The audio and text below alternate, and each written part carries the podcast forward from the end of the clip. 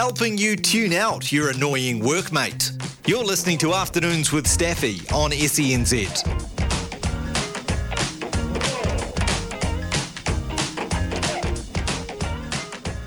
141 in the afternoon here on a Friday, July 28, around New Zealand on SENZ with Stephen McIver. Goal to Argentina in the 74th minute, courtesy of Sophia Braun. So it's 2 1.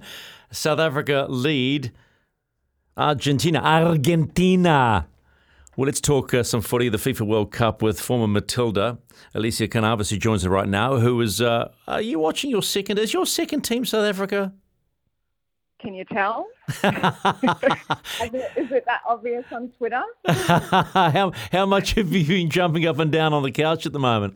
Look, I, I've been I've been watching with one eye. It's it's look, I'm happy for them this morning, just getting those two goals. We saw Refiloe Jane, she's out. She looks like she got taken off on a stretcher. But look, if they can secure a goal and a, another goal and a win against Argentina, I think it's it's a huge achievement. I think it'll be their first win at the World Cup. Yeah, well, well, there's exciting times that we know how that feels uh, at this part of the world with uh, the football ferns in that opening match against Norway. So I can understand Yeah. how excited you are. But uh, the one thing we got, we got to talk about this this FIFA World Cup. How good is the quality, Elissia? Look, much improved, isn't it? And just going to this 32 game structure as well has been a huge adjustment uh, for women's football. And a few people were sort of nervous about it, just whether the lower ranked teams could keep up. Um, I guess with the higher ranked nations. And I think the story that's unfolded over the last 10 or 14 days or so is that these lower ranked teams are keeping up. And so the gap is starting to, to shrink a bit, which is fantastic. And we've had some some really strong results from some of those teams, and also the competition has been really strong as well. So it's definitely improved. Do we put that down to the likes of the W League and the Premier League and, and, and, and the likes? Oh, hang on, hang on, just one moment. I think they've scored again, Argentina. Hate to say that. Uh, yeah, sorry. As we speak, goal to Argentina. It's two all. You're crushing my dreams, guys, on air. What, what's going on? I wasn't. I meant- the timing. No, no, no. It's it's all good. do you not have? Do you not have this on? Do you not have this out of the corner of your eye as well?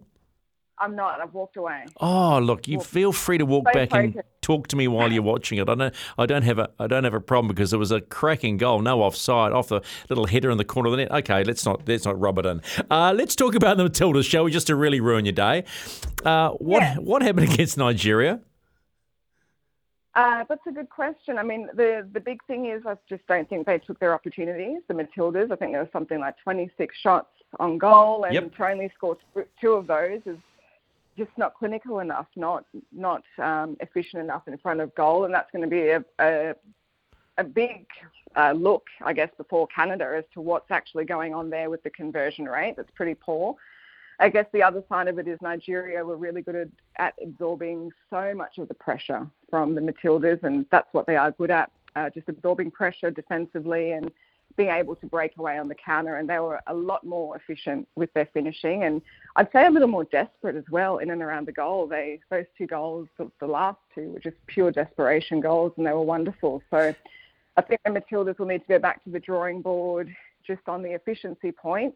Uh, and and into- execution, right? And execution. You talk about conversion. I mean, sixty-five percent of the ball as opposed to thirty-five percent. It was actually twenty-eight shots on goal, uh, and there were what eight, eight on target. But it's, I mean, when you were playing, was it about execution?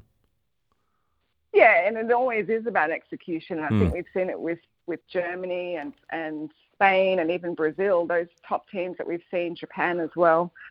Five, six nil, uh, that comes down to just pure efficiency in front of Yeah. goal. That's all it is, and we're not there yet, the Matildas. How big is the lack of Sam Kerr being around? I know it's probably you've probably been asked this a million times. I mean, are they struggling to adjust without her in the team?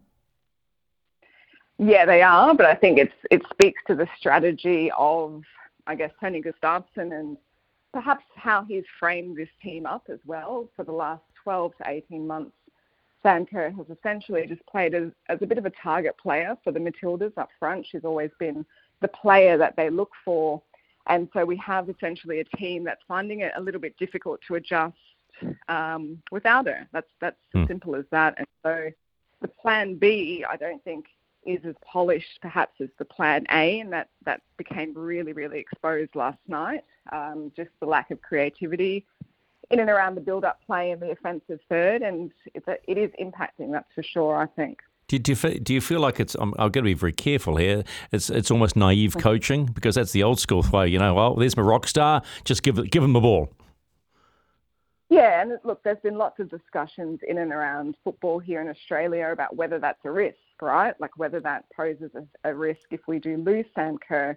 Um, that's never happened until a World Cup. So the timing couldn't be worse, but definitely um, it, it's, as I said, risk. I yeah. mean, you said no. I'd, I'd say it's a risk, and unfortunately, it's a risk now that perhaps isn't paying off. Do they go through?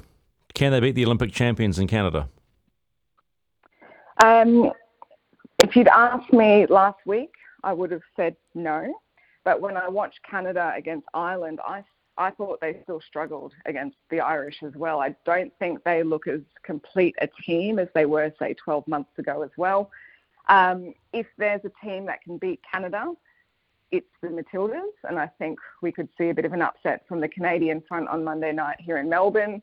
Um, the Matildas will need this Melbourne crowd behind them, that's for sure, to lift them. There's there's no doubt about it because they're not playing with too much depth now out of the bench as well. So that's going to be all in on Monday night here in Melbourne. But definitely, I think they can do it. It's just whether or not they, they can adjust mentally between now and then after the loss. Are you all in on the Wallabies beating the All Blacks tomorrow night at the MCG in Melbourne? Oh, yeah. I think the Wallabies will struggle against the All Blacks tomorrow night. But look, it's it's early days. I mean, we've got Eddie Jones now, right? That's this is the, the tactic, isn't the big the big dance over in France? Isn't that the main game? Yeah, yeah, yeah. But we love we love a good Bledisloe Cup from what you've from what you've. But nice, not you've, you've suddenly become a best friend of most New Zealanders saying that. Uh, Haven't I? Talk to me about who wins this FIFA Women's World Cup. Who do you think?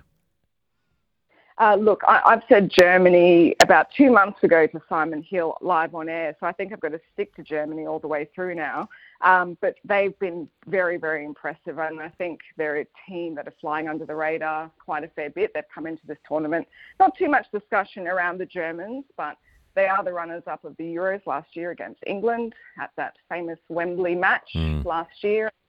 Um, they will be looking for silverware in this World Cup. They, they will want to be in that final. And I think so far they've looked the most efficient and the most disciplined of all the teams. So I think we'll watch Germany. They'll go they'll go far um, and probably look the most efficient and controlled so far in the tournament.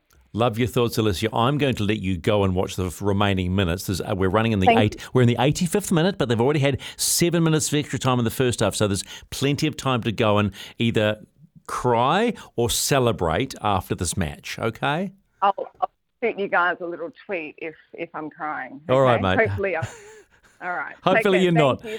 Thank, thanks so much, Elissia Carnavas, uh, former Matilda, uh, watching her second team, uh, originally from South Africa, and they are two all in the 85th minute against Argentina, uh, whose players are throwing themselves all over the ground. There, there's lots of professional diving, and they they are just attacking like you wouldn't believe uh, the South African goal. It's 10 to two here on Afternoons with Steph.